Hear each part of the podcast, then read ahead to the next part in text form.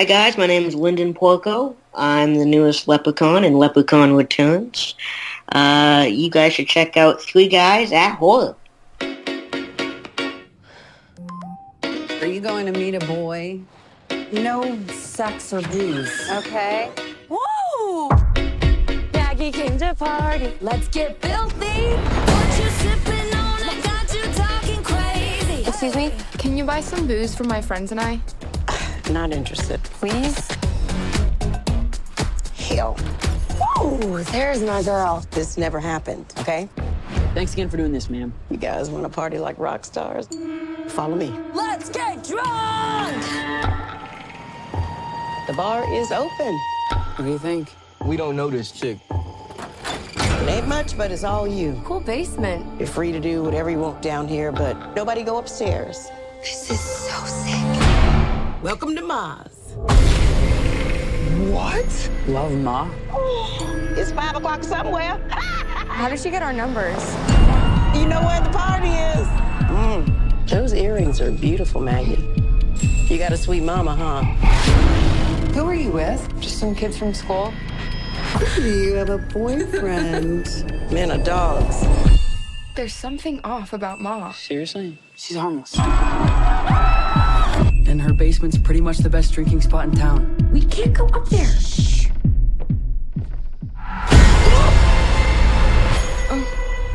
What the hell? Thanks for these earrings. What happened last night? You don't remember, do you? Are you guys mad at me for something? I don't want to hang out at Ma's anymore. Don't make me drink alone. Don't make me drink alone. Max, I want you to meet someone. Nice to meet you, Maggie. We went to high school together. Why's my son? He smelled just like your daddy. Spending time at your house. Hey, guys. That bitch is crazy. Probably something wrong with me. How does it feel to be on the outside looking in? Let's get this party turned up. What are you doing? This is the most fun I've had in a long time.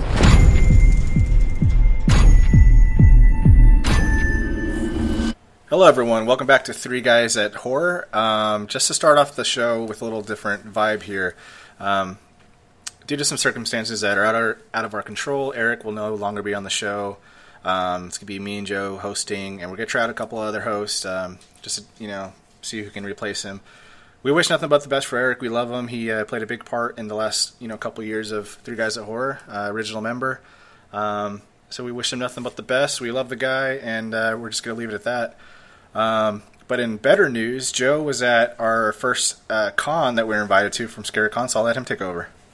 Yeah, definitely. And also, I just wanted to mention about Eric. We love him. There's nothing but, love and admiration, for him, and we wish him nothing but the best. And so let's get into Scare-A-Con. It was our first horror convention ever, and it was an amazing time. I cannot thank Jeremy Holm enough, of course, from The Ranger. He appeared at our table Saturday and half a day Sunday, and it was amazing. He was such a gracious guest and amazing. I mean, he went out to dinner. We went out to dinner after. We shot the shit. We had a good flow at the table. Because they didn't advertise him being there, so a lot of people were shocked to see him there and were going up meeting him. And he couldn't have been a nicer guy and guest at our table. And he said he'd love to work with us again and everything. So shout out to Jeremy from The Ranger again. And he also signed a bunch of posters for us to give away to you guys, so check. So make sure you're following us on all our social medias. We will be doing a few giveaways to be giving away Ranger signed posters from Jeremy. So that was amazing. Hooked up with a lot of awesome fellow podcasters at this con as well. Shout out to Trick or Treat Radio. Those guys were amazing. I had never heard of them before, but they've been in the podcast business for about 10 years, I believe it was. So I'll definitely be listening to them now, the guys over at Trick or Treat Radio.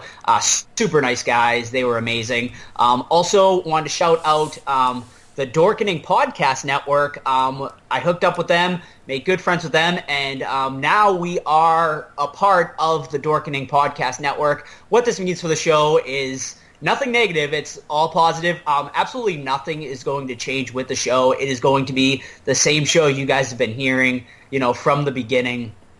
What this does to us is that we will have a sponsor now, so you will hear an advertisement.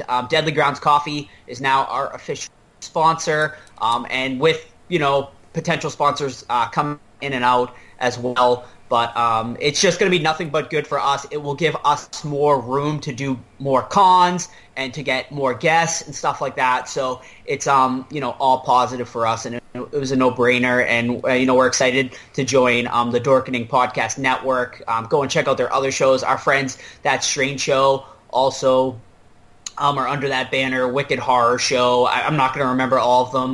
Black and White Fright, and the Dorks Podcast. There's a whole bunch on there, so you guys can check it out there. So really excited to hook up with them. Also, a shout out to another podcast, Bloody Good Horror.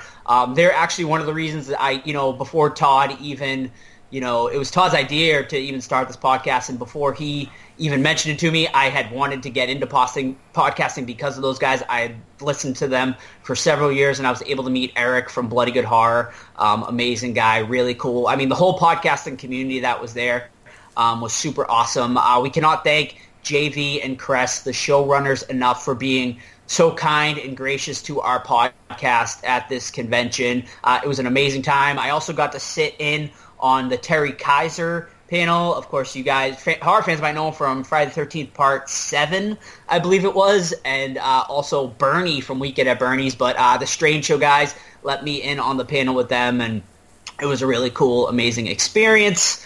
And yeah, I mean, it was just a great con, an awesome weekend.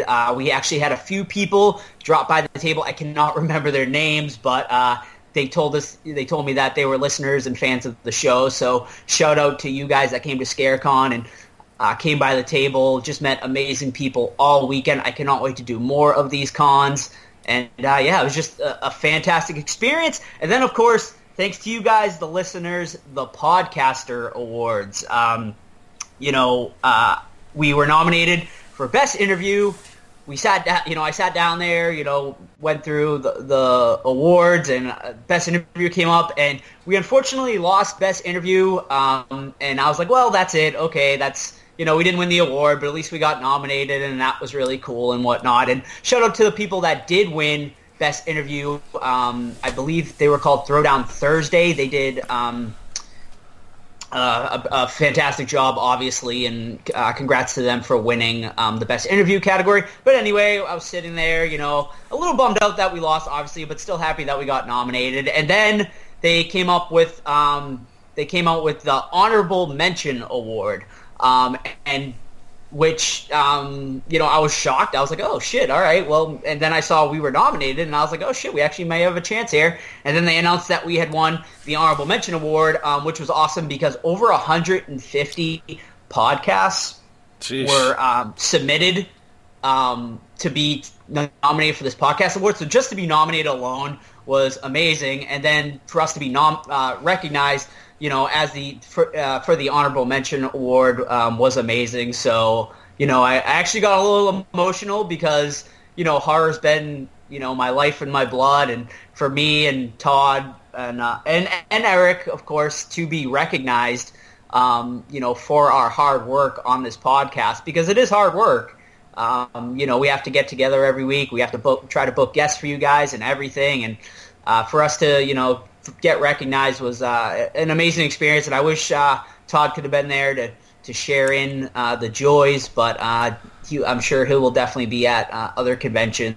And yeah, it was a great weekend, and we can't wait to be back next year. Yeah, stay tuned with us joining the Dorkening Podcast Network. They do a lot of conventions and whatnot, and hopefully we'll be able to hit up on some of them. Yeah, just to piggyback off that, I'm lost for words, honestly, for getting an award like that. I never thought, even with the podcast, that we would even get that far. And Yeah, I'm just super excited and super happy, and thank you so much for nominating us. I mean, it's not easy to just nominate us either. You got to go on that fucking website, type in our names, and put our, you know, our link to our show in there, and that's just a lot of work on your part. We truly appreciate it, and like Joe said, we couldn't have done without Eric either, so we thank him for that as well. And if another word or another news here for as far as cons go, if you guys, anyone in the tri-state, Cincinnati, Indianapolis, Louisville area, there's about 6 or 7 cons out here every year. I try to hit up all of them, and with the sponsor, I'll probably be helping out them as well. So we're going to be at a lot more events and just hanging out and having fun. And that's what we do. Yeah, and the pod isn't easy to do. Some people may just record their stuff and put it on as it is.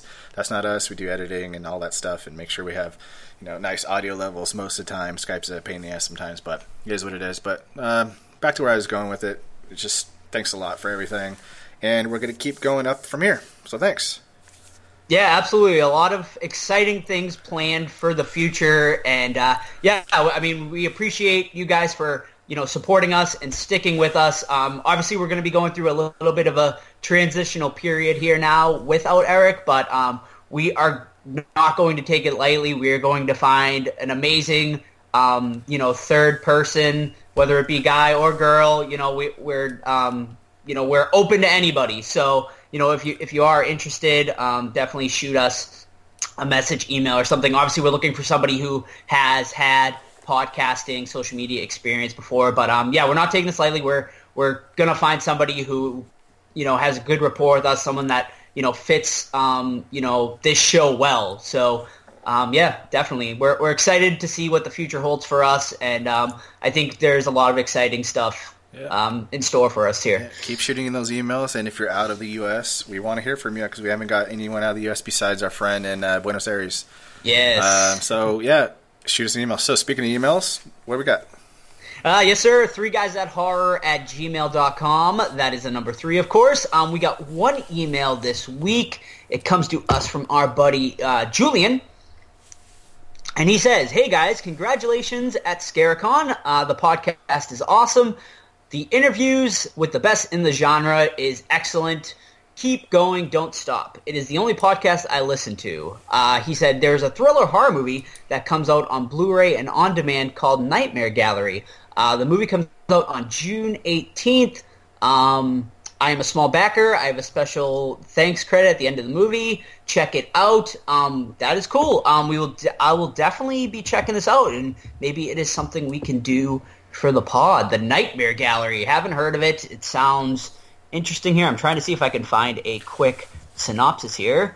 It looks like okay, it says an anthropology professor's obsession with a paranormal mystery threatens her job, marriage, and sanity as she fights to find a missing student.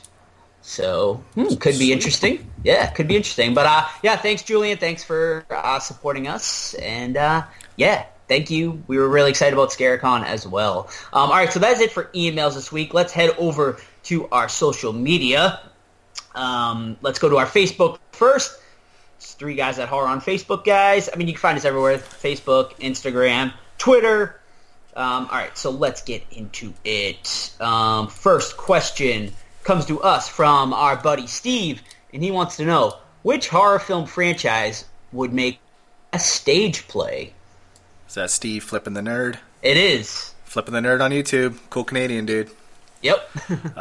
What horror franchise to make a good stage play, he said? Yeah. I've seen Evil Dead. Have you seen Evil Dead? No, I would love to. You said it was cool, right?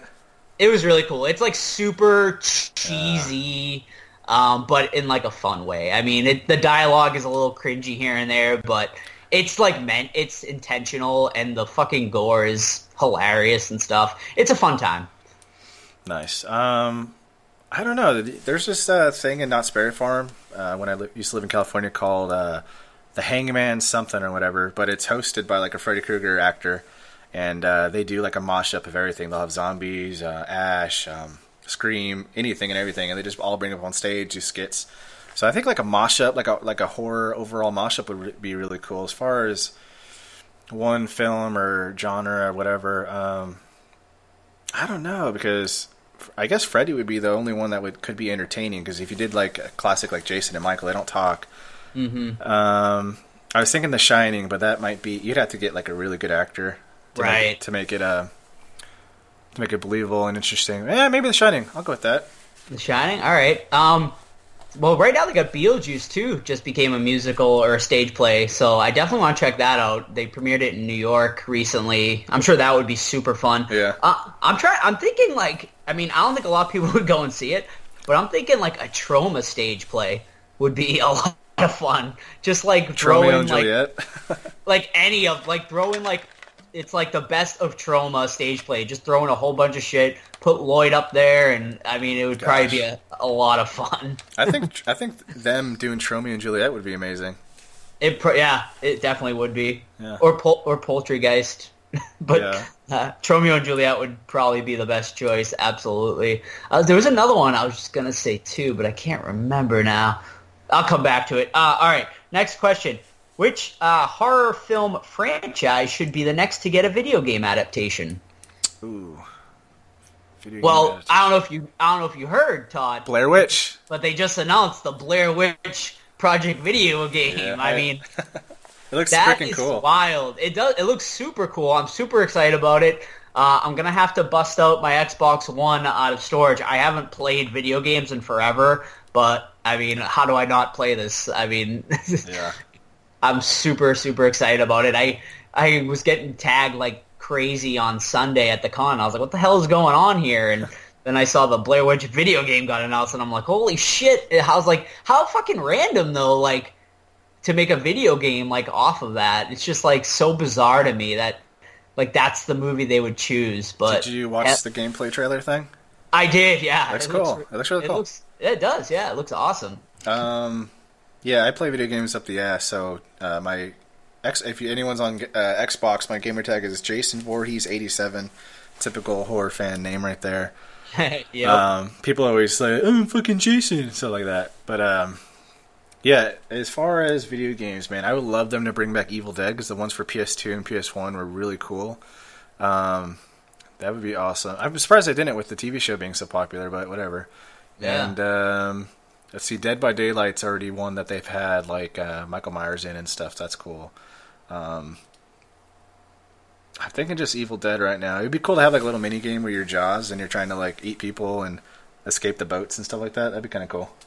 That'd be sweet. Yeah, absolutely. I mean, I would love to see them just to revive. I mean, obviously the Friday the 13th one was cool. I mean, I'd love to see them revive, like, a slasher style, like a, you know, like the old, you know, Friday the 13th, but obviously Friday the 13th came back, but like maybe like Nightmare on Elm Street could be definitely interesting, going into the dream worlds, yeah, and stuff like that to battle Freddy. Like that would be probably amazing with the graphics nowadays. I think it would totally work. It would be amazing.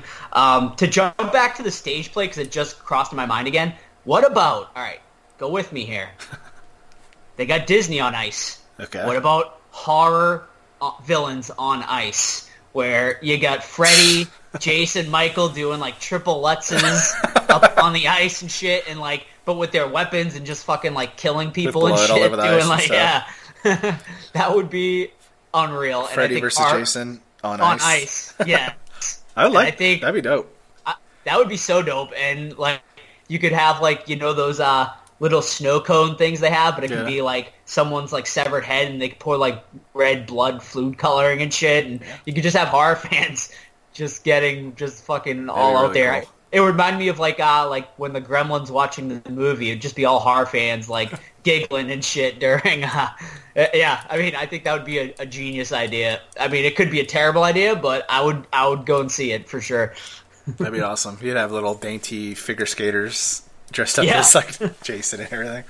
Hell yeah. Back to the games, though. Yeah. The problem with the Friday the 13th, I bought it launch day, which was a mistake. The servers never worked. So, like, you would have to, like, go to, like, the game hub and then, like, look for people that wanted to play, set up private matches, stuff like that. So there's never, like, well, it probably is now. But when I was playing for a couple months, it, like, you never could get in a damn game. And then with the freaking lawsuit, they did a cease and desist on the game where you're like, they couldn't do any additional updates. Like, no, you couldn't even put a new tree in the level or anything like that. So it kind of died a slow, painful death there. But right. Yeah. Lawsuit fucked everyone. I know, and they're still going at it. I guess they went to appeals court, and they just need to figure it out. Yeah, they really do, because it's been, what, like 10 years since a Friday the 13th movie now? 2009, yep. Yeah. Which I love, and I know you don't, but I love it. I gotta revisit it. It's been. I tried to revisit it again the other day, not the other day, maybe like a month ago, and I fell asleep. So I definitely gotta give it a fair shot. I know the gores are like super. The kills, I mean, are super gory and stuff. Yeah. So I'll give it another shot. But all right, let's go to our next question here. One more from Steve. He wants to know. I think we've gotten this question before, but what is your favorite horror prop replica that you own? Horror prop replica, huh? Yeah, I mean, I'll just go the generic answer probably and go my Freddy glove. I can't think of, like, any other prop replicas that I have, per se. Do you have, like, a boomstick or a chainsaw? I know you're the huge Evil Dead man. No, I don't really have anything that's, like, licensed. So, like, my friend bought me, like a fan-made machete from Jason, but I don't know if that counts or not. Or like a real machete made up like one of the machetes from the movie. Sure. How about Jason masks? I mean, I have those, and plus I have like Kane Hodder signed them and stuff like that. But I didn't. Yeah, I usually just buy like little figures or something because usually like the props are like crazy expensive. Yeah, wicked expensive. Yeah. Trick or Treat Studios though is coming out with 3 Freddy prop gloves, and they also sell some other prop. They have the Necronomicon prop replica. How much is that? And, I would love to get that. So it's $60, but they just announced a new one where it opens with like real pages and stuff like that. I want that one. So yeah, that's coming out this year. I don't know what they're charging for that. I want to say it's probably going to be more money, maybe $100, I'm guessing, but I'm not 100% sure on that. That's still not bad for that.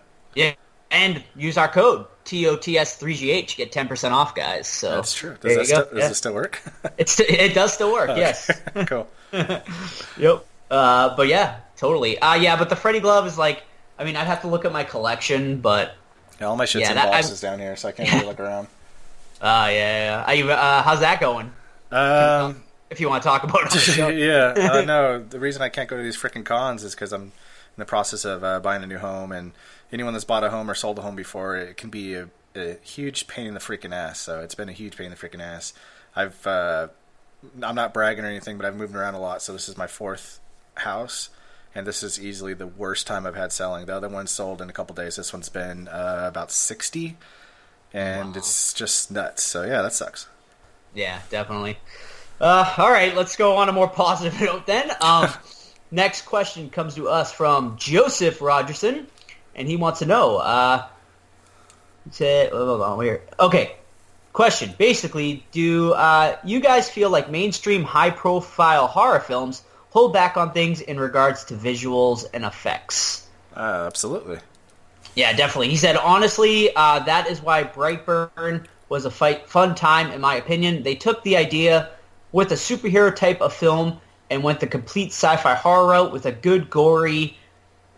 with good gore, a weak plot, sadly, but a fun ride of a film.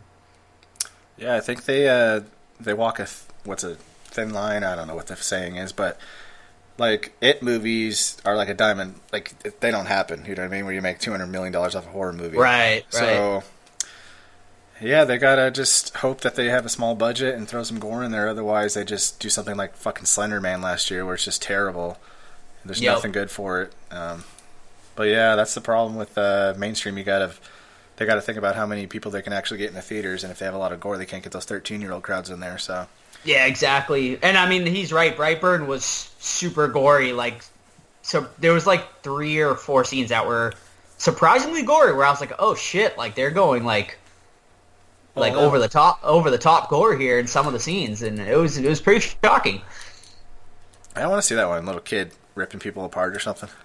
Yeah. Nice. Yeah, you know, I've kind of come on the horror train on it. I know originally I said it, I didn't feel it was a horror film, but I definitely think there's enough stuff there for it to be considered like horror sci-fi style. Yeah. So I think it may creep. It's creeping into my top 5 the more I think about it. So yeah, it's a good one.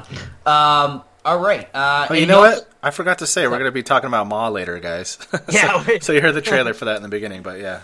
Yeah, there you go.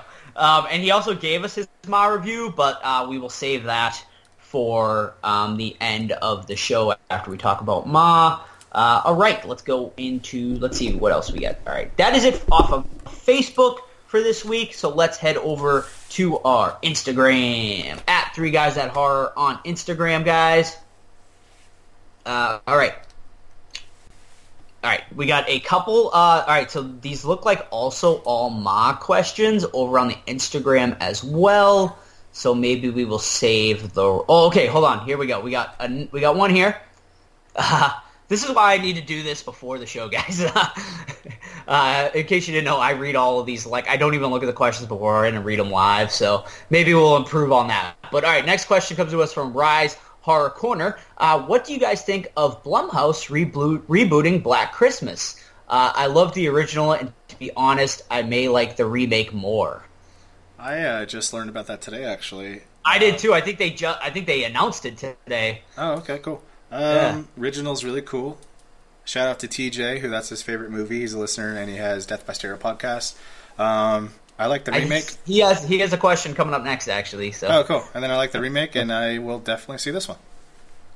I was kind of shocked to see it, honestly, because I was like, well, the remake just came out, so I'm surprised for them to be, well, I mean, what was it? Has it been 10 years maybe or less? Probably, I can't even remember. Yeah, so I guess it has been a little bit, but I was still shocked to see them, rebooting Black Christmas, but it makes sense. I mean, it's a, the slasher genre is probably coming back after the success of Halloween 2018.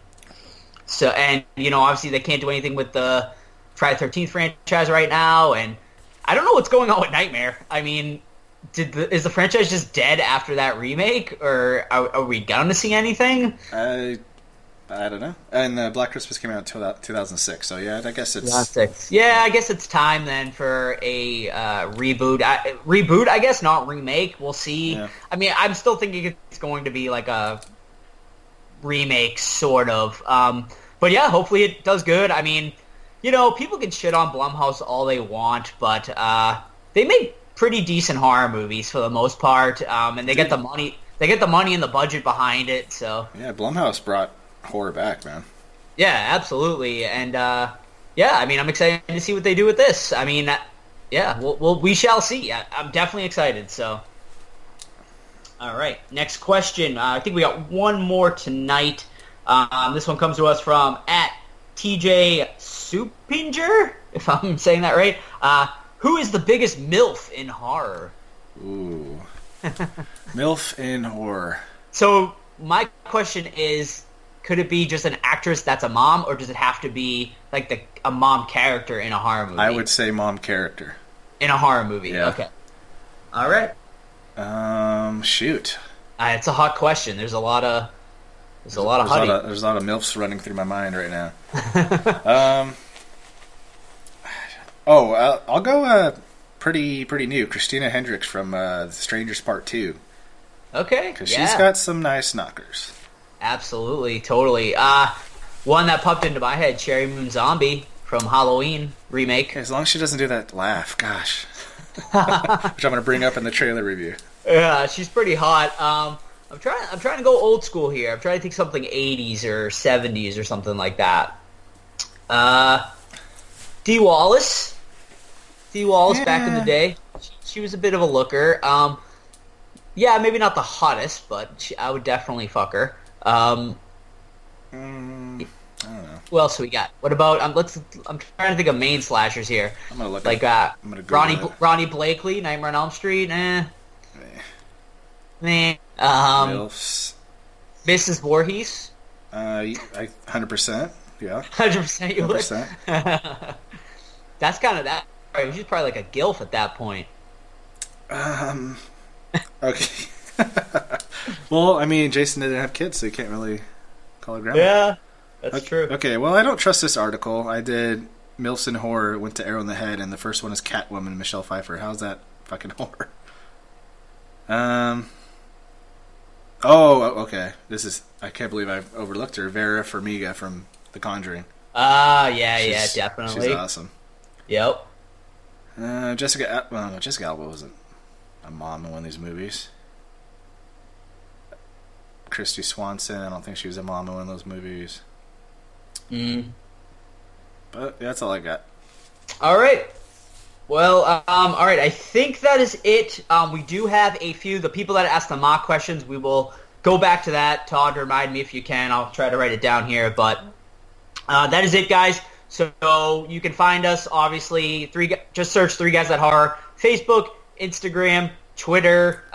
We're everywhere now. So, yeah, definitely keep sending in those questions every week. If you like this segment, we love answering the questions. So thanks, guys. Yep. All right. So the Three from Hell trailer came out.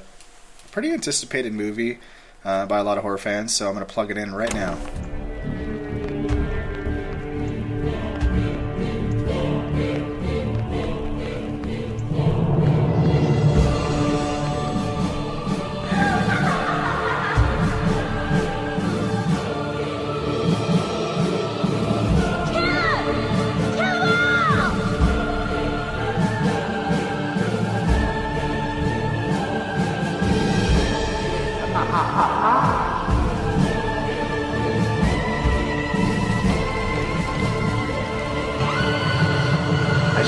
You get ready to burn. Three from Hell. Okay, so I was really excited for this film, and then after watching the trailer, I no longer am. It was like a fan-made kind of trailer. Like the quality was pretty low, and Sheri Moon Zombie's her laugh in this movie. Like I don't get it because. Corpses is in my top 10 horror movies, and I love her in that movie. Like, she's perfect. Her acting fits very nicely in the tone of that movie. But Rejects and 31 and apparently this movie and all that, it's just not good. She ruins it. Like, Sid Haig, I mean, he's up there in age, man. I'm eager to see if he can reprise his energy from the last ones because he's amazing. And of course, Bill Moseley looks good as always. But I don't know. Maybe. They were riddled with bullets at the end of Rejects, so I'm wondering... Dream sequence? I'm thinking either dream sequence or, since it's called Three from Hell, there's going to be, like, some way they bring them back from the dead. It would make sense, Dr. Satan or something. Yeah. But, I mean, they're... But they're in prison. Right. Aren't they? So that's why I'm thinking, like, maybe that was a dream sequence, and they'll wake up like in the car, and they're like surrounded by police or whatever, and they get arrested or whatever. So cheap. It would be so cheap. Yeah, I mean, but how do you continue it on if you don't do like a Dr. Satan resurrection? That's like the only other way you could bring them back. Yeah, it looks like the plot's going to be them escaping from prison. Right. But yeah, I want it to be good like so badly, but his film's just progressively worse, man. Like I don't know. He needs someone to edit his films, like the scripts and stuff before. But totally, he needs someone. He needs like a co-director or something, someone to like ring him in a little bit. Yeah, absolutely. And but, not his wife. Hey, he does his own thing and whatever. But yeah, so when I heard about this trailer, obviously I was excited. Like 6 days till the trailer, doing the whole countdown and everything. And then I watched it and I was like, that's it? Yeah. Like, that, like, literally, it was fucking, there was, like, hardly any new footage at all. It was a lot of stock footage from the previous movies. And, yeah, it was just, like, a shitty, like, fan-made, thrown-together trailer. Obviously, like, he's funding these movies himself, I think. I don't think he had studio backing on this one, right? Kind of like 31, it was kind of like, was it fan-funded? 31 was fan-funded. I'm not sure about this one. Yeah, I'm not sure about this one either. I don't think he has studio backing, and you can tell it's, going to be like a low-budget type thing. I mean, he could be funding it himself. Obviously, the dude's rich, so he probably can. But, yeah, we'll see. I don't even know how this is getting released. I don't think it's hitting theaters. Maybe a special one-day release, kind of like they did with 31. Yeah, I saw that in the theater. Yeah. I thought 31 was okay. I didn't hate it. I thought it was like a step back in the right direction for him after Lords of Salem, which I fucking hated Lords of Salem. I don't think you didn't like it either, right? I didn't finish it. Like it was so bad, yeah. I just turned it off. Yeah, it was so fucking. I made my way through. It was a chore, but I made my way through that one. And, you know, Halloween 2 was dog shit. Like, most people would agree with that. And then I thought 31 was a step in the right direction. I was like, okay, it wasn't great. I mean, I hated the Pancho Moller's character in that movie. I mean, no disrespect to Pancho. You know, he's a good dude and everything, but his character in that was just awful. Yeah, any of those guys would have whooped his ass. Yeah. Like. But, I mean, I felt like there was enough. There was good there. And I was like, okay, he's kind of like heading back in his House of a Thousand Corpses, Devil's Rejects style, and maybe his next movie will be good. So we'll see what happens with Three from Hell. I mean, those were his two best movies, so hopefully the third one is good. I think Bill Moseley is, you know, probably what makes it. It's Bill Moseley and Sid Haig are what make those movies. So, like I said, you know, Sid has gotten pretty old, so, you know, we'll see if he has the charisma to reprise Spalding here, but yeah. I mean, it'll be cool to see, but after this trailer, my expectations are pretty low. Yeah, shout out to Sid, and no way are we affiliated, that would be badass, but on June 24th, yeah. His website, I guess, he has websites open, but his store's going to open, and he's saying he's going to have like a ton of cool stuff, free shipping, and his prices are like the best at cons, $10 for autograph, so I'm sure that price would be cool here too, so... Just for awesome. Any of you guys that haven't met him or can't meet him, SidHaig.com, 24th. His site goes live. I have it on my calendar. See what he's got. Awesome. Hell yeah. So let us run into What Watched. Yeah. You go. Let's do it. What's your first one? All right. So I watched a movie the other day. It's a 2019 slot. I mean, they say 2018. But then, you know, it doesn't really get a release until 2019, kind of like The Ranger, which we did. So I'm calling it a 2019 release. It was called The Convent. Basically, how it starts, it's kind of like takes place in I would call it colonial times.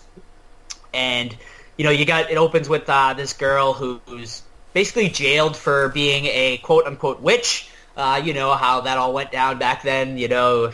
You just kind of looked at someone the wrong way, you were a little provocative, they'd call you a witch.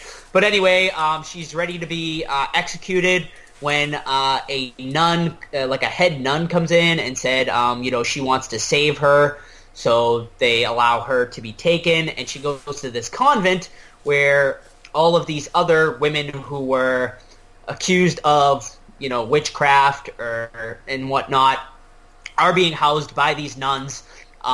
For basically salvation. They want them, you know, to, you know, pray to the higher God and, you know, all that, you know, Catholicism, religious stuff and whatnot. And after that, the movie takes a turn where there is this, let's say, demon, devil entity that is lurking in the convent. And I'll leave it at that if you do want to see it. I would say, though, skip this movie. It is super low budget. The effects are goddamn cringeworthy. Really, really bad digital effects in this movie. They should have just went without it. And this movie also suffered from an identity crisis. At certain points, it took itself really seriously, which I actually really liked that part. I was like... It could have been a really good psychological thriller type, but then it completely goes off the rails in the third act where you just have these like over-the-top gore scenes thrown in with just awful digital gore scenes. And yeah, it just completely falls off the rails in the third act. So yeah, I would say skip this one. It's not one I would recommend or watch again. Will do. I watched, first time watch, Ravenous from 1999. Stars Guy Pearce and Robert Carlyle. Also has David Arquette in it. Ooh. Small role. And he's goofy little fucker in this one. Have you seen this one, Ravenous? No, I haven't. I've heard of it, and I've like seen stuff about it, but I haven't. Is that the one that the Soska sisters are remaking, or is that Rabid? I can't remember. I think that's Rabid, the David Cronenberg one, right? Okay, yeah. Gotcha. Yeah, I know they got a movie coming out called. It was either called like Rabid or Ravenous. I can look it up while you're talking about it. Yeah, but anyway, Ravenous is set in like the early 1900s at like an outpost. Guy Pearce, he was in the Spanish-American War. I don't think this is 1900s, and I think that's wrong on IMDb, but anyway, it's old times. And anyway, he gets sent to this outpost because he was a coward in the Mexican-American War because he laid down and didn't fight, shit like that. And eventually he meets up with his unit. It's just a small band of people surrounded by snow and all that shit.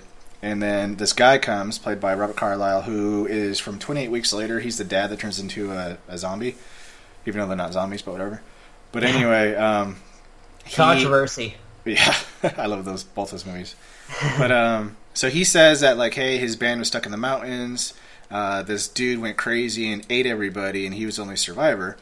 So the soldier's like, and there's a girl he still has captive. And the soldier's like, all right, fuck it, let's go get this guy and rescue the girl. As soon as they get to this cave that's like a couple days ride out, this guy just goes nuts. The two soldiers go into the cave. They find the kind of like Texas Chainsaw Massacre, a bunch of like, you know, gross looking skeletons posed and stuff.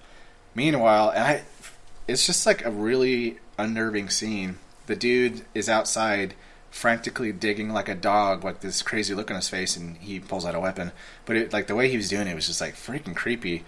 So the twist is he was the guy that was eating everybody, but he needed more victims, so he, you know, drew them out there and started killing them all.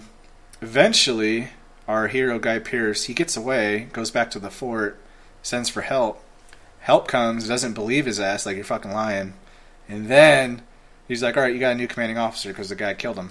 The guy that walks in is the fucking cannibal. And he's like, hey, what's up, man? Like, trying to play it off. And then Guy Pearce is like, this is a fucking cannibal, and blah, blah, blah. And then they blame the deaths on him. Without getting everything away, whatever. This guy basically can eat humans and take their strength. That's why he's a fucking cannibal. So it's up to Guy Pearce to, you know, save the day. Started off extremely well. Had some lulls. Towards the end, actually, because the middle was cool. Because you're like, damn, is he going to get away with this shit? Then the ending was like, okay, let's just get through it. But overall, very good. Has some 90s style choices in there. But other than that, Ravenous is on Shudder. If you have Shudder, check it out. Cool. Awesome. Yeah, I'll definitely check it out. And I just looked it up. The movie the Soska Sisters are coming out is called Rabid. So that is... It's slated for a January 2020 release. Gotcha. So I'm assuming that's a remake, but I'm not sure. It just says, what happens when you realize that to achieve your dreams, you have to live a nightmare?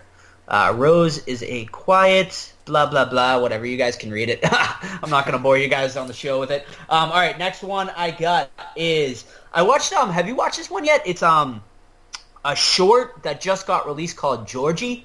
No. So it was made by like two It super fans. It's just a really like short. It's literally only 7 minutes long. It premiered on Fangoria.com.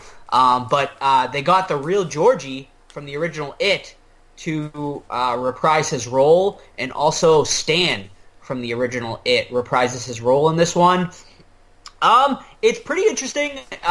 You know, there's not a whole lot of dialogue in it. It's mainly visually like done, but has definitely some creepy moments and stuff like that. But yeah, it was a cool little thing, and I don't know if they're planning on doing a like feature length thing about that, or if they're just doing a short. I didn't do a whole lot of research on it. I briefly watched it. I saw it was up there. But if you are a Stephen King fan, if you're an It fan of the original It movie, I would definitely recommend checking it out. It's pretty cool. I mean, do they follow Georgie in the sewer or something? No, so like what happened? So it's really, really fucking weird. So there's they don't really go too much into a plot. Obviously, it's only 7 minutes long. So you got this lady. We don't even know who she is, but she's sitting there and she's drawing a picture of Georgie as a kid. You know, like the one you see where Bill opens up the book. It's like that in that school photo picture of Georgie in the original. Yeah, she's drawing that. And then all of a sudden, we see Georgie, but he's in the Pennywise costume. But it's like Georgie's face. And he doesn't really say anything, but he's doing like all of this, creepy shit. And then, we flash to like him as an adult being armless. And like I said, it's really like, it's all visuals. There's no real story. I mean, there's a story told visually, but, I didn't exactly know, what was happening per se. Just kind of, Pennywise wreaking havoc on this lady and this house. Kind of, I guess you could say, taunting her. So, yeah, it was pretty... I mean, like I said, it's a 7-minute watch. I mean, so it's nothing, you know, don't go into it expecting a masterpiece or anything like that. But, you know, if you're a fan of the original It, it was cool to see the original Georgie come back and the original Stan and whatnot. So, yeah, definitely worth a watch. Very cool. This won't be the one I'm going to be talking about, but I saw Saving Private Ryan in the movie theater, which is an amazing film. Yeah. First time seeing a theater because it came out in 98, I think. Yeah, something like that. So it was cool, man. It was really cool on the big screen. But anyway, my next one is a movie called Boar. It's from Australia. It actually premiered in 2017 over there, but it just came out for us in June over here, so I'm counting it as 2019. A lot of people get like sensitive with release dates too. Like I remember last year, when one of my last YouTube things before I stopped that, it was like this one came out for me in my country over here. I'm like, well, it came out for me here, buddy. Like I don't know what to tell you. It's not that big of a deal. Yeah, it really isn't. Yeah, I've seen people freak out. I remember when I had some top of the year list, they're like, that technically came out last year, and I'm like, well, I didn't see it till this year, and it was fucking close enough. So you know what? Fuck you. Like it premiered at like a small festival last year. Yeah, like exactly. Whatever. But Boar. I was actually considering doing this one on the pod, Todd. Boar. Is it worth it? If we can get an actor on. Okay. So I won't go too much in depth to it, but it's on Shudder. It says it's a Shudder original, if that's what they call them, Shudder something. But so set in Australia, it has Bill Moseley in it as an American dude that has like an Australian family, like he's like the new stepdad or whatever. They're over just like having fun, whatever. They go out to the bush, and there's a giant boar that's running amok, and very bloody, a little too much talking, a little too much characters. That didn't mean anything to the plot, and I guess I'll leave it at that, but I recommend it, so okay. I guess I'll leave it there. I'll let you watch it, and we'll determine if we're going to do a show on it. Absolutely. All right, sounds good. And the last one I'm going to do, this was another one I considered for the pod, but then I was like, I think we'll skip over for the pod, but I watched The Perfection, which is, I don't know if you've seen this one yet. It's the new kind of, it's getting a lot of play on Netflix. I believe it's a Netflix original. Stars the girl from Get Out, the one that, you know, the main girl from Get Out there, Chris's girlfriend, and also Steven Weber. Good to see him in a movie. I haven't seen him in a movie in a while. But this one's interesting.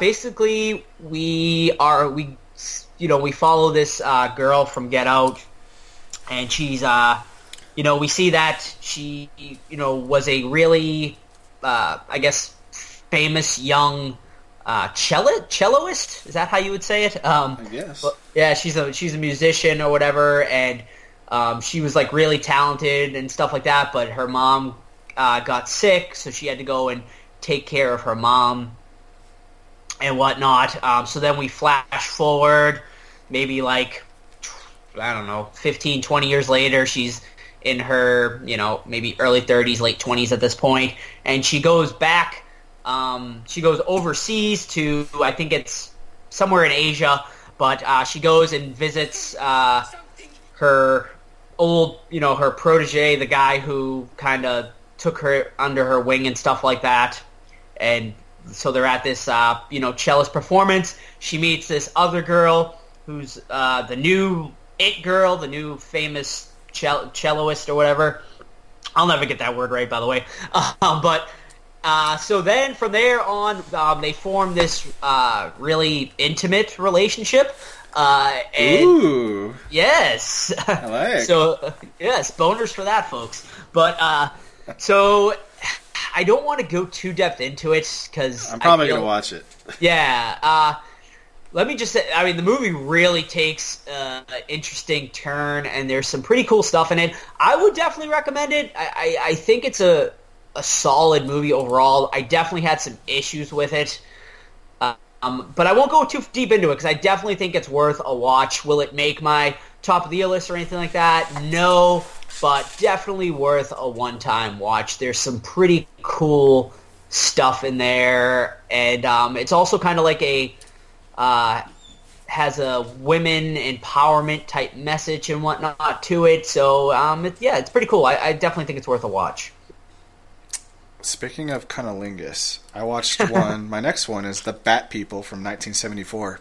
And the reason I say that is because before I get into the plot details, the dude is going down on his wife in the process of turning into a bat. That's it's awesome. Super weird. But yeah, 1974, The Bat People. It is about a newlywed couple kind of thing where they're out on a vacation. They go caving. Dude gets bit by a bat. And then he starts having spazzy-ass moments where he starts like flailing around every now and then and like losing what he's doing. Like he doesn't know what happened. So eventually his like hand turns into a wing and he starts going around killing people. It sounds really cool, and it is, but be warned, it's very slow and you will have a lot of unnecessary talking. Like there's a lot of filler. There's also some like you really root for this one character to die too. This cop that's investigating, like he knows for sure, or he thinks that the guy's doing all the killings, but he can't prove it. But the cop goes to the wife and like attempts to rape her, but she like, you know, tells him to fuck off, and then he actually listens. But then when the bats kill him, it's really violent and it's like pretty cool. Like you're like, yeah. But it's like $3 online, Blu-ray from Scream Factory. If you can find it on eBay, do it. It's definitely cool. And it's quirky, and then, like I said, he's going down on his wife, and he turns into a bat and, like, flees. It's funny. Well, that's... I'm definitely checking that one out. What's it called? Just Bats? The Bat People. The Bat People. Okay, I'm definitely watching that. That shit sounds wild. Yeah, I probably make it sound cooler than it is, but... Dude, I'll get drunk and watch it one night or something. Is that your... What watched... Is that all? Yeah, that's all I got this week. Alright, so we're going to do another trailer, because Dr. Sleep just came out today. Obviously, you know, Joe and I are big fans of The Shining. I've never read the Dr. Sleep. I've read The Shining, but I just went out and bought the book today because I'm like, man, that fucking trailer. Well, let me play it.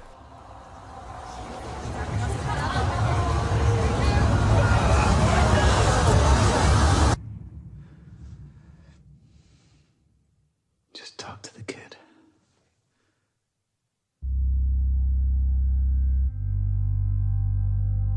You're magic, like me.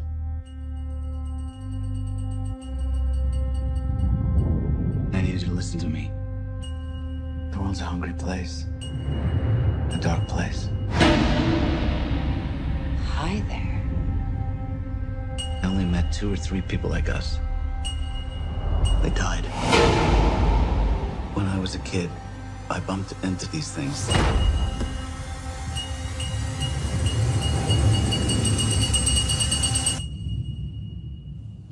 Magic. I always called it The Shining.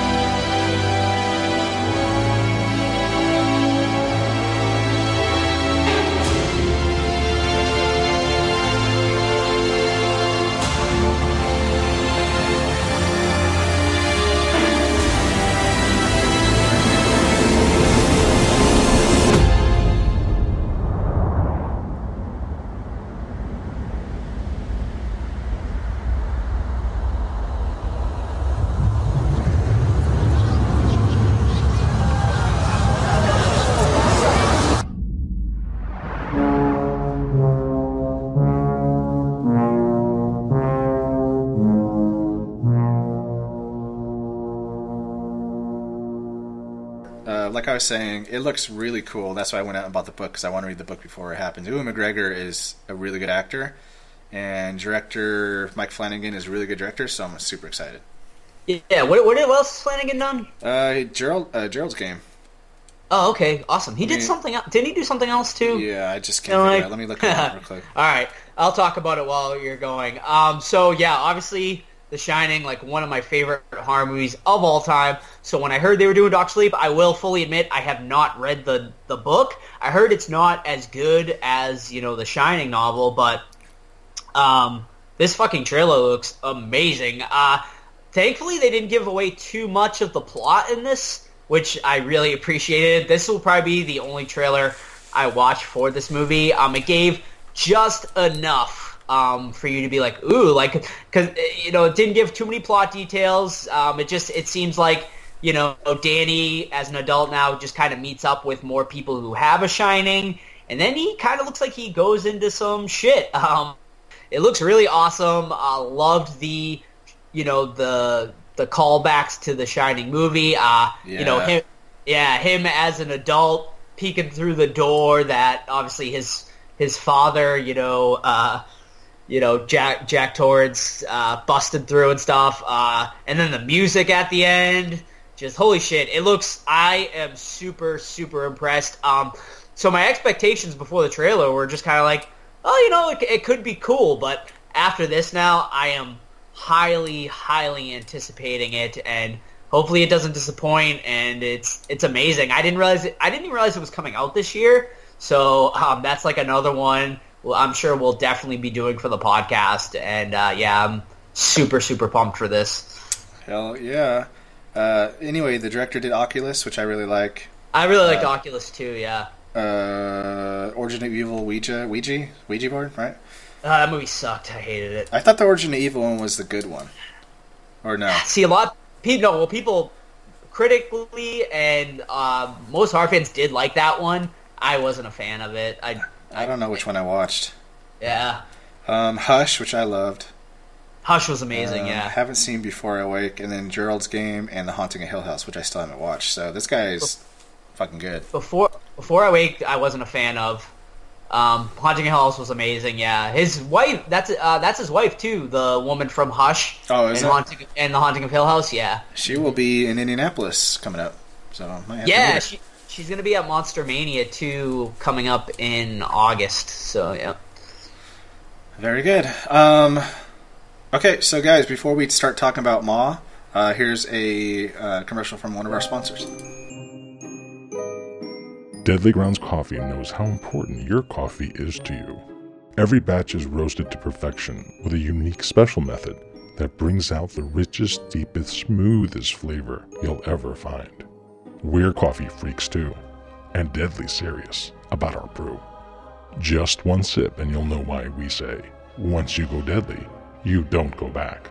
It's truly coffee to die for. So when you're ready to get a little deadly, get online and order yours at getdeadly.com. It's coffee so good, it's scary.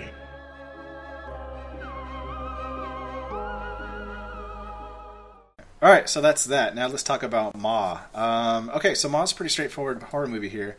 It's about high school kids that want to drink, so they stand out at a liquor store like I'm sure a lot of people have done, and they ask adults to buy them booze. Everyone turns them down until Ma comes, and she's a nice older black lady, and she's like, yeah, fuck it, I'll do it. I used to party too. So she does it. Next day, they're doing it again. Hey, Ma shows up. Hey, come get some shit. All right, cool. But she's like, you know what? I feel really bad. I don't want you to get in a car accident. I want you guys to be safe. Come back to my house. You can hang out in my basement. Blah, blah, blah. So eventually, things escalate where she starts throwing big old parties. The whole freaking school's there. She's making them snacks. She's having music, dancing with them, drinking with them. Also, she has a really uncomfortable crush on the main girl's boyfriend, which she's like, one of the lines that I wrote down was, milk did that body good. Which I don't think that was a boyfriend, but she made one guy strip at one point. And held a gun to his head as a joke, which I'm like, these kids are stupid. That happened on the first day, and they're cool with it. Yeah. But, so eventually we figure out that Ma is kind of a bad guy, and we learn her story, why she's that way, which is kind of really fucked up, to be honest with you. Yeah. And then it's in theaters right now, so I'm not going to spoil anything else, but it gets a little bit crazy, and that's it. Yeah. So yeah, I think we should probably spoil it at the end of. We'll give you a little. Our spoilers are starting right now. We'll give you a warning before we get too deep into it. But yeah, no. Overall, I liked this movie. I didn't love it. So when I saw the trailer for this, I was like, this movie looks batshit crazy. And I really wanted it to go crazier than it did. It took itself a little too seriously at times, but overall, I did enjoy this one. I think there was enough there for me to enjoy it. It won't make my best of the year list or anything like that, but I thought it was a pretty effective thriller. My main issues with it, I will wait until we get into the spoilers, but Yeah, I mean, for the most part, I had a pretty fun time with this one. All right, now spoilers are going to start. So if you guys are going to cut off now, that's cool. Check out our sponsor, and we'll see you next time. But now let's talk about, so what did you like? So I think the movie would have been way more effective had the twist we find out, obviously. So we find out that the reason Ma is going kind of batshit crazy on these kids is because of how her, like, their parents treated her when they all went to high school together, you know, which isn't like a super original plot or anything like that. No, I was thinking Freddy Krueger the entire time. Yeah, so it's not like anything super original. I think it would have... So what we find out is, you know, Ma has a crush on one of the... when she was in high school or whatever, had a crush on one of these kids' dads, and, you know, he's like, meet me in the janitor's closet, and, you know, she goes in there, she gives him a blowy, and we find out when they come out that it wasn't him, it was another guy. So... super fucked up, disturbing. Then the entire school's out there too, laughing at it. Right. Yeah, right. So, it was a form of, rape, I guess you could say, and taken advantage of and whatnot. But I think what would have been way more effective in this movie is, we find out that Ma has a kid. We find out, somewhat, midway through the movie maybe, that she has a kid, and she's basically... Munchild syndrome or whatever they say, where she's keeping her kid up there locked away, basically like poisoning her to make her think she's sick and whatnot. That is, fucked up. What I think would have been way more effective is if that kid was, she was raped in that closet, and that was the child that was birthed by the rape or whatever. I think that would have been way more effective, way more disturbing, would have made way more sense of why she wanted revenge. I can understand why she wanted revenge and whatnot, but I think it would have made more sense and would have been more effective if they went that way. I agree. I wasn't thinking along those lines, but I thought that the daughter character was kind of a big waste. I thought the whole time, she's definitely got someone locked. I thought someone was, being held captive, not her own daughter, which she is captive, but I thought it was more like a missing kid, maybe kind of a missing high school student that she's keeping locked away, whatever. But it's kind of strange, too, is she's had these... Did she just devise this plan, when they saw him buying beer, or has she always wanted to do this? Because it's a good question. Why wait? And it's pretty convenient. I don't know. You couldn't have done this to the homie, 20 years ago? You have to wait till the kid's at 18? I don't get it. Yeah, I think she just kind of... The way I saw it, or the way I thought of it, is that she kind of, put it out of her head or whatever, or, she just lived with it. And then she, she walks by, and these kids are asking her for the booze and whatnot, and if you notice, she looks over and sees the name on the truck, and she's like, all right, I know who these motherfuckers are. And, I think she just devised the plan, right there and then, that she was going to fuck with these kids. Gotcha.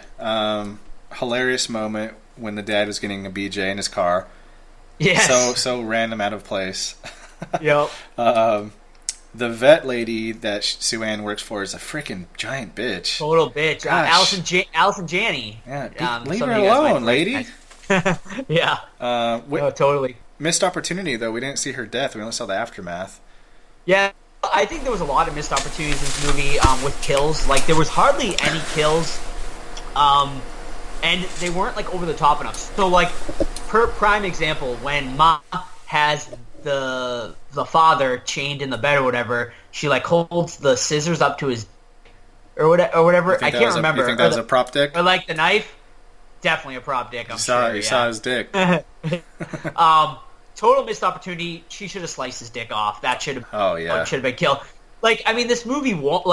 It was just holding back for whatever reason. This was that trailer just made it seem like it was going to go off the rails, batshit crazy, which is exactly I think what everyone who went and saw this movie wanted, and it just didn't get there. It needed to go. It just needed to go there. She needed to chop his dick off there. They needed and like we needed more like inventive, cool kills. Like, you know, she mows down that one lady there. What she call her, a cunt or whatever, yeah. which was pretty funny. But yeah, I mean, overall, I think there was a lot of missed opportunities here, but it's still a decent enough movie and has some pretty damn funny parts. And Octavia Spencer plays Ma perfectly, where you kind of feel bad for her in a way, but in another way, you're like, well, he's fucking nuts. It's a strange way to get back at him. Yeah, totally. If the kids never would have gotten creeped out and started saying mean things about her, would that have changed it? Like, would Ma still be cool? Like, that's the thing where I was like, that's why, like, I don't understand her plan. Like, she's being cool, she's being chill, and then she told the main girl's mom, like, how's it feel to be on the outside? They like chilling with me. Yeah. So was that her original plan, just to get them to like her? If so, like, where's the move? Like, I don't know. It's just like, I didn't really get the whole, you know, purpose of that. Yeah, I mean, I think it was just a straight revenge thing. She wanted to take it out on these parents. What's the revenge, though? Like, children. Well, I mean, the revenge is she goes, like, batshit crazy, and she locks them all down there. She was going to kill them all, but, right? But what was she going to, though? Like, if they didn't go on, like, the Snapchat or whatever and say, fuck Ma, she's a bitch, would she have done anything? That's, like, I don't know. Yeah, I mean, you have a good point there. Yeah, I don't know. I mean, maybe she would have. Now that you mentioned that, I really didn't think of that. Yeah, I don't know. Yeah, it's definitely weird, but overall, I thought it was a decent little psychological thriller. It's a good way to kill time. I think there's enough there. I mean, you're not really saying too much, Todd. It seems like you're a little cool on it. No, I mean, I liked it. I really liked it. I enjoyed it a lot, but okay. I just had like some questions with it. Maybe a second walkthrough or whatever, but the kids definitely got off easy. Yeah, they got like a couple of people who, like, the girl had her lips sewed together, she'll be fine, like, yeah, but I was surprised that they did whiteface on the black kid. Yeah, I was like, wow, they did that. I think that was a little sensitive, like a sensitive subject for today's age, you know what I mean? Sure. But she's like, there can only be one of us, and she gets a can of paint and paints his face. I was like, what the hell's going on? Yeah, right, right. And she does like elaborate like jigsaw traps and like hangs them up and stuff, but so I mean, I liked it, I think, a little bit more than you. I definitely missed like a lot of missed opportunities though. Yeah, definitely. She could have gone crazy on a lot of people. Yeah, it was still like a pretty fun movie, and I did enjoy it. I just think it could have went even crazier and further than it was. It could have like taken a B movie. There was definitely some like B movie stuff in this, like some really like weird comedy stuff that was like pretty funny, but it could have went even crazier. And I think if it went that way, you know, with like the dick chopping off and like maybe some more cool kills from Mar and stuff, it probably could have made my top of the year list. Yeah. But as it sits now, it's just like kind of middle of the road for me. All right, what do you give it? I mean, with that being said, I still did really enjoy this movie, and I'm gonna give it a solid 7 out of 10. Yeah, that's exactly mine. So, all right. With the way things are going, that's still in the top 5. Yeah, so. I know. Yeah. Would you say it's better than Escape Room? Ooh. Or Escape Room and Prodigy? Escape Room, no, for me. I would say it's not better than Escape Room. It's better than the Prodigy, probably. I agree. Yeah, Octavia Spencer's amazing, though. She's a really good actress. Absolutely. So before we close out here, we did have a few Ma questions over on our Instagram and Facebooks here. So this one comes to us from Brian, and he wants to know, if they were going to continue Ma, where would you like to see the sequel go? That's a good question. Straight up slasher. Because we don't technically see her die, right? She's just in like the house. The house is on fire, just kinda. Like Michael Myers last year. They did. It was Blumhouse, so they did went the same route. They're like, how are we gonna end this movie, guys? I got it, fire. Yeah, yeah. Straight up slasher, man. She goes on a fucking revenge. Yeah, I mean, I said it in the review. I just go fucking even more batshit off the walls crazy. Maybe Ma moves to a different town and befriends some new kids or something like that. I mean, you'd have to completely change it. This was just a straight revenge flick, so maybe she wants to make some new like child friends or something like that, and like they do go the same route of being like, all right, this lady's fucking weird, so let's get out of here. And then she goes for revenge on the kids. You know what would have been good too is that if she had sex with that dude, she kept like stroking his cheek. Yeah. Imagine that. That would have been crazy. That would have been a good revenge against his dad. Like, hey, motherfucker, like I gave you a blowjob. I think that's what she was going for, right? Like it seemed like it, right? That would have been a good turn. She was kind of like in love with the dad or whatever, and since like it was the dad, I think she was like getting like feelings again or whatever, because you could tell like she still had like feelings for that dad or whatever, but good question. His other question was about reaction to the Doctor Sleep trailer. Well, you just fucking heard it, Brian, so good. And he also asked about the Blumhouse reboot of Black Christmas. You heard that too, motherfucker! So there you go.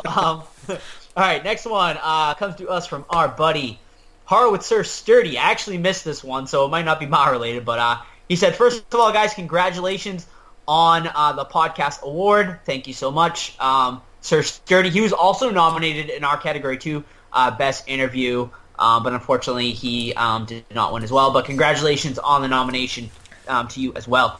He said, did you try that Libby app yet, Joe? I did not. I have not tried it yet. I downloaded it, though.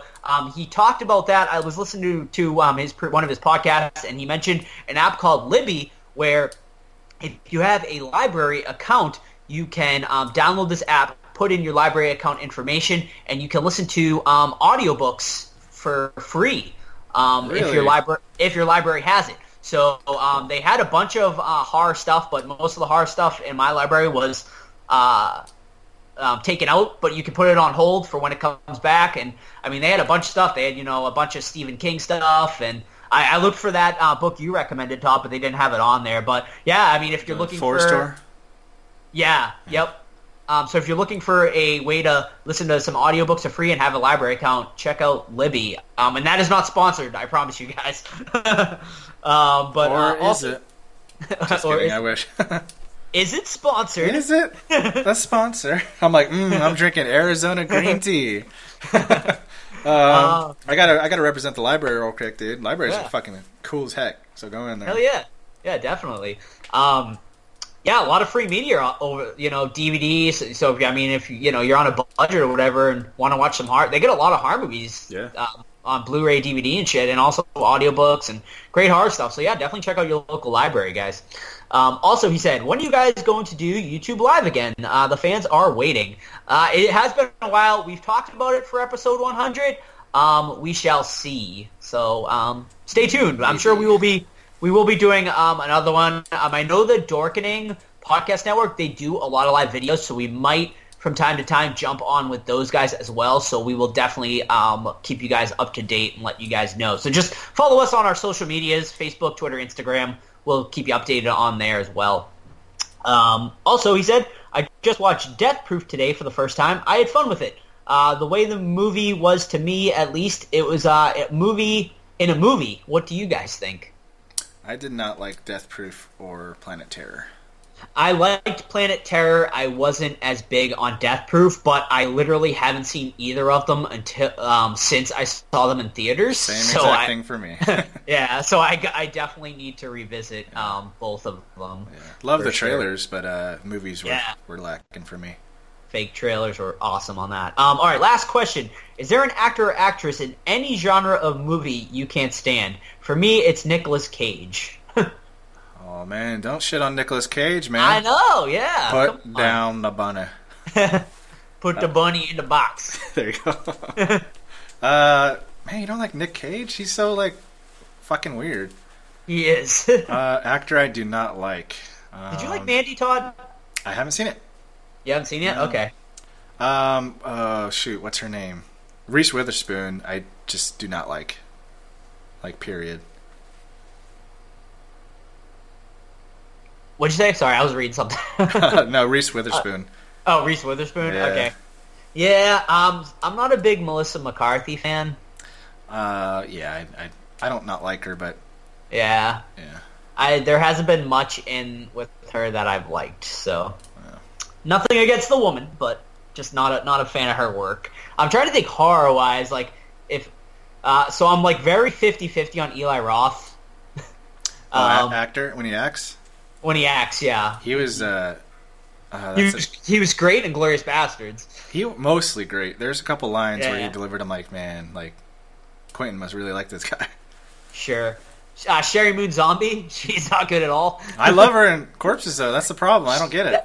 Yeah, Corpses is her only good role, though, and then it got old really quick. Like, she's like the same fucking character, like, every time with that hideous laugh.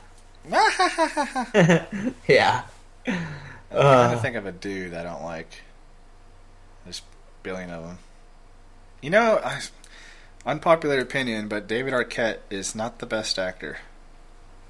No, definitely not. Yeah. I mean, I don't think that's an unpopular opinion, man. Well, I mean, I know everyone likes him as Dewey, but apart from part one, where he's, like, great in that, like a bumbling idiot, two, he's like, it's starting to outwear, like, you know, his welcome's gone, or whatever to say. And then 3 and 4, and then, like, Ravenous, I just watched him in. He's just like a set piece, you know? He's just there to be a goofball. Yeah. No, yeah, totally. Yeah, I'm trying to think of some other horror actors that aren't the best. I mean, I'm sure there's a lot of shitty ones out there we can't think of, but... Robert Englund. Oh, yeah, other than his Freddy role, I would totally agree with that, man. Yeah. But yeah, that I think that might be it for the Ma questions. Let me just double check on that. Yeah, for some reason I can't get my Instagram feed to load, so I think we did have a question over there. So I apologize to the people off of Instagram. For some reason, my phone isn't cooperating right now. Is it on the Three Guys at Horror one or yours? It is. If you want to pull it up. Yeah, let me look. Let's see. Oh.